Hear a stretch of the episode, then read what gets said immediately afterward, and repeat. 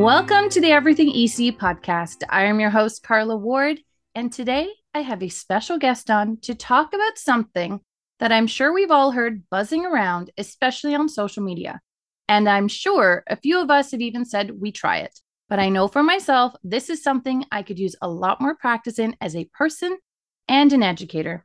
And that, my friend, is mindfulness. Joining me today is coach, yoga, and mindfulness teacher Rachelle Gibbs. She is going to talk to us about mindfulness, why we need to start taking it more seriously and actually practice it, and how to introduce it into our programs. Welcome to the show, Rachelle.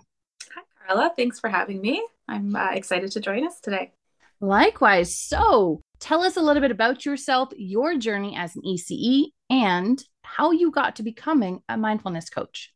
So, I've been working with children and youth for about 20 years now.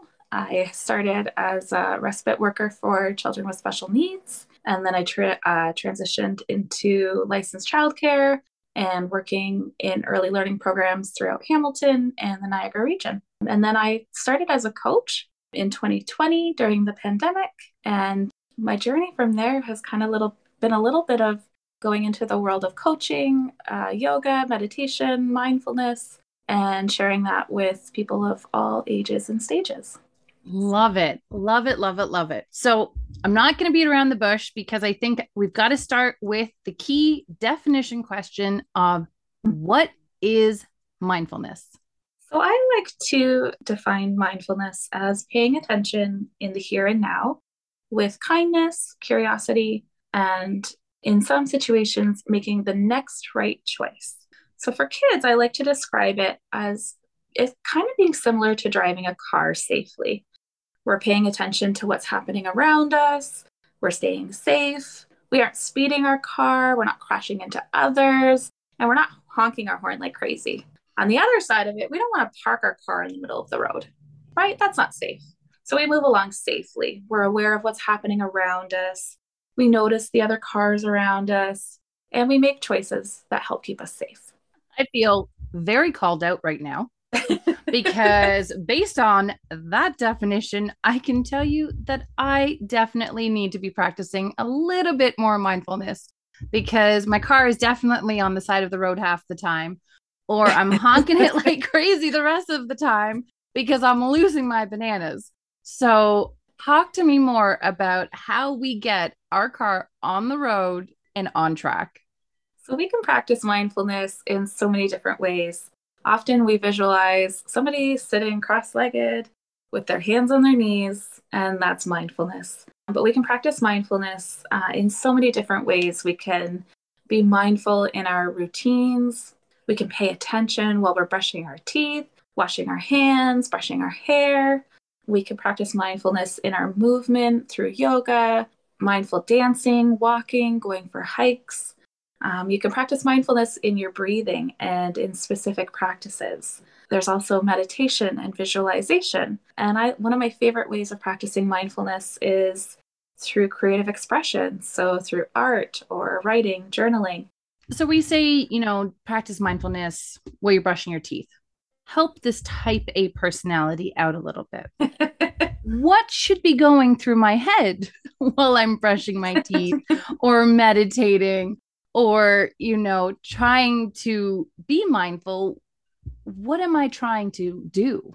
It's really slowing down. So, so especially with something like brushing our teeth and those everyday routines you know we're caught up we're brushing our teeth and we're thinking about the drive into work. We're thinking about what do i have to do today? We're worrying about what happened yesterday uh, you might even be playing, you know, a conflict that you had with a, a spouse or something in your head.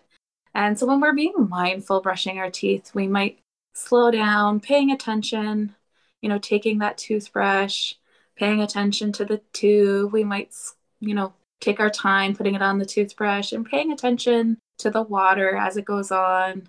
You know, we might notice the quality. Oh, the, the water's going fast, it's hot, it's cold. Then we start you know, brushing our teeth, paying attention to how it feels. We take our time and it's really only about a you know a couple minute process, but really taking the time to slow down and paying attention to what we're doing. I find this so interesting because a part of me is like, oh, that sounds lovely. This sounds like very much being present. And another part of me is thinking, how am I supposed to get anything done if I'm paying attention to how I'm brushing my teeth? Like, right. this, like this is not efficient use of my time. And I know it's important. I know mindfulness is important. The social media that I watch is shoving it down my throat that I'm supposed to be doing it. Right. So, but tell me, why should why? I care? So, normally we're kind of operating in a sympathetic response. So, our nervous systems are busy, they're active, they're you're aware of your surroundings and we're ready to kind of respond to anything that might come at us, right? And so when we take the time to slow down, our body's able to shift into a, diff- a different mode called the parasympathetic response. And it helps our bodies to shift into a more restful state. Uh, they call it the rest and digest state. Mm. And so it's great for us, but it's also great for kids to have that time to shift into the, the parasympathetic response. Well, and of course, I'm like, of course, it's good for kids, right? It's like, absolutely. yeah. How many times we tell them to slow down and we try teach them to be present? And I certainly do think it does start with us because, I mean, absolutely. the way you just described it, I'm thinking, hmm, okay. So that is something I definitely need to add or be more conscious of in my daily practice. Stop mm-hmm. eating at the desk, you know, sit and actually savor my meal a little bit. But yeah. also it's just, it falls into the children, right? It falls into working with kids and let's say, you know, I'm all on board. I am now a very mindful person. How do I transfer that skill as an educator into the education piece? Right. Well, I think um, it's important to understand why we would want to bring it into our early childhood programs. In- including mindfulness into our programs can help nurture uh, children's health and their own well being. And we're providing them with some early positive habits for their mind and their body. And a, a big piece of including mindfulness with early childhood is giving them that inner awareness that we all need Mm-hmm. Um, and it's also including, or it's also building their character. So it gives them the skills like resilience, compassion, self compassion, kindness towards others. And it also helps them with that cognitive flexibility to navigate situations in conflict or when they're feeling overwhelmed. And it helps them to be connected to their mind, body, and their own emotions. So I think that those are, and I could go on all day about the benefits of mindfulness for kids, but I think we all want our kids to be a little bit more regulated, a little bit more alert and calm. And of course, we want them to feel happy. Absolutely. I mean, nobody likes to go through their day dysregulated. It, it's not right. a good feeling because you you have no control over yourself, over your emotions or how things turn out, right? So that we're more mm-hmm. reactive than responsive. Exactly. So, I mean, giving children those tools make for lovely classroom environments and also successful children. Absolutely. Absolutely.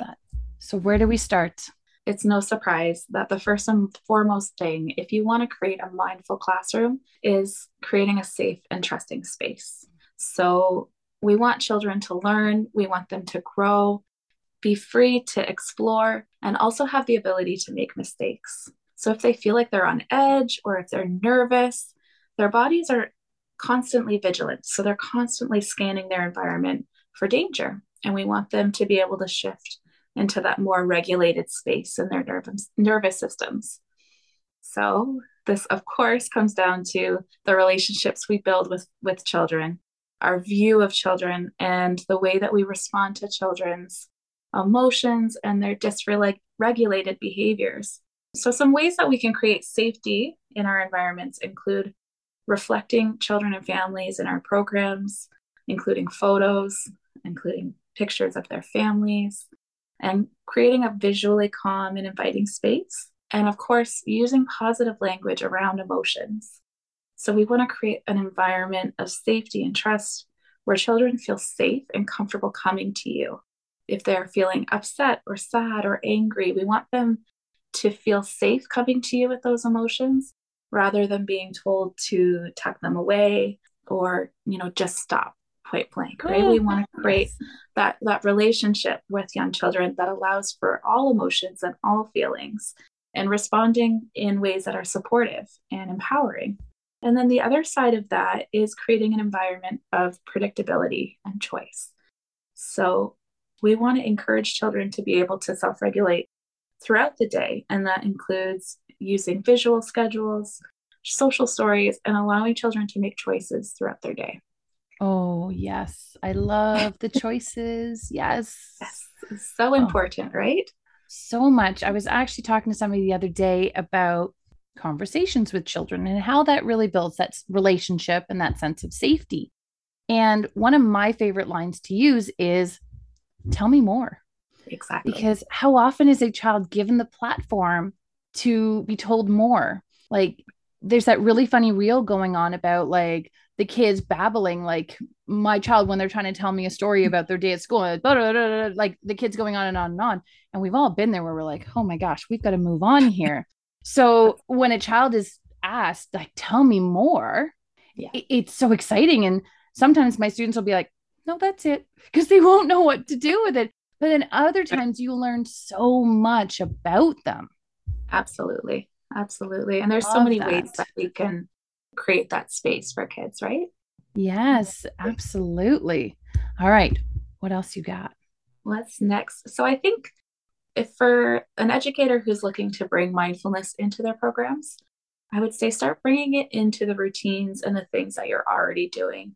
So if you're still doing a circle time or a morning meeting with your kids you know giving the opportunity to do a check-in how are you feeling today thumbs up if you're feeling great, thumbs in the middle if you're feeling so so, thumbs down if you're not feeling so great. That's okay. You can teach a different breathing practice. There's lots online, or you're welcome to join me and learn some different ways of breathing. You know, we can have lots of fun with our, our breathing practices. Outdoors, you know, taking a moment. What do you see? What do you hear? What can you touch? What can you smell? Providing the opportunities for sit spots or mindful walking with your kids outside. During snacks and meals, you know, setting the stage for mindful eating. One center I worked at, we dimmed the lights, we put on uh, what we called dinner music, which was instrumental music, and really having those nice, calm conversations. You know, how does, like, how are you enjoying your meal? How does it taste? How does it feel? And again, paying attention to what's happening in the moment. And then for nap like nap times and rest periods, one of my favorite things to do is playing a visualization or reading a, a story out loud to them about emotion awareness or uh, guiding them through a visualization. They have lots of fun with that.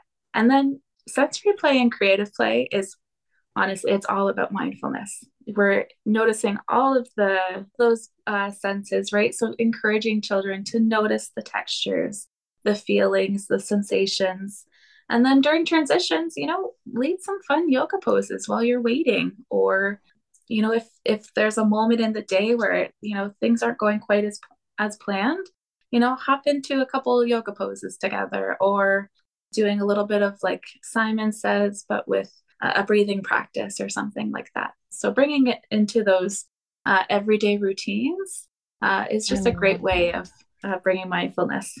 Oh, I absolutely love that because transition is something that I find is so often not neglected, but it's one of those things that everybody thinks it's the transition from one activity to another. And people forget so often that it's an activity itself.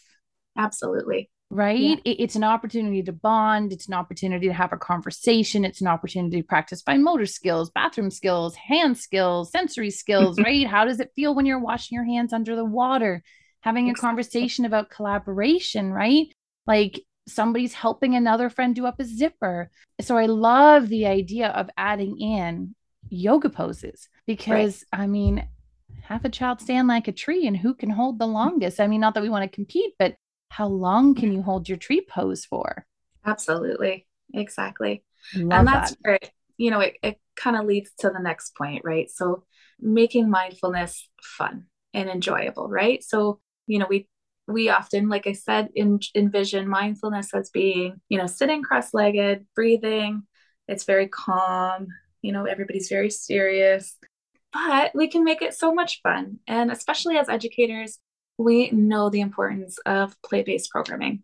Mindfulness is no exception. So, you know, incorporating yoga stories that encourage imagination and playfulness, um, yoga games are a great way of having fun, encouraging that peer connection.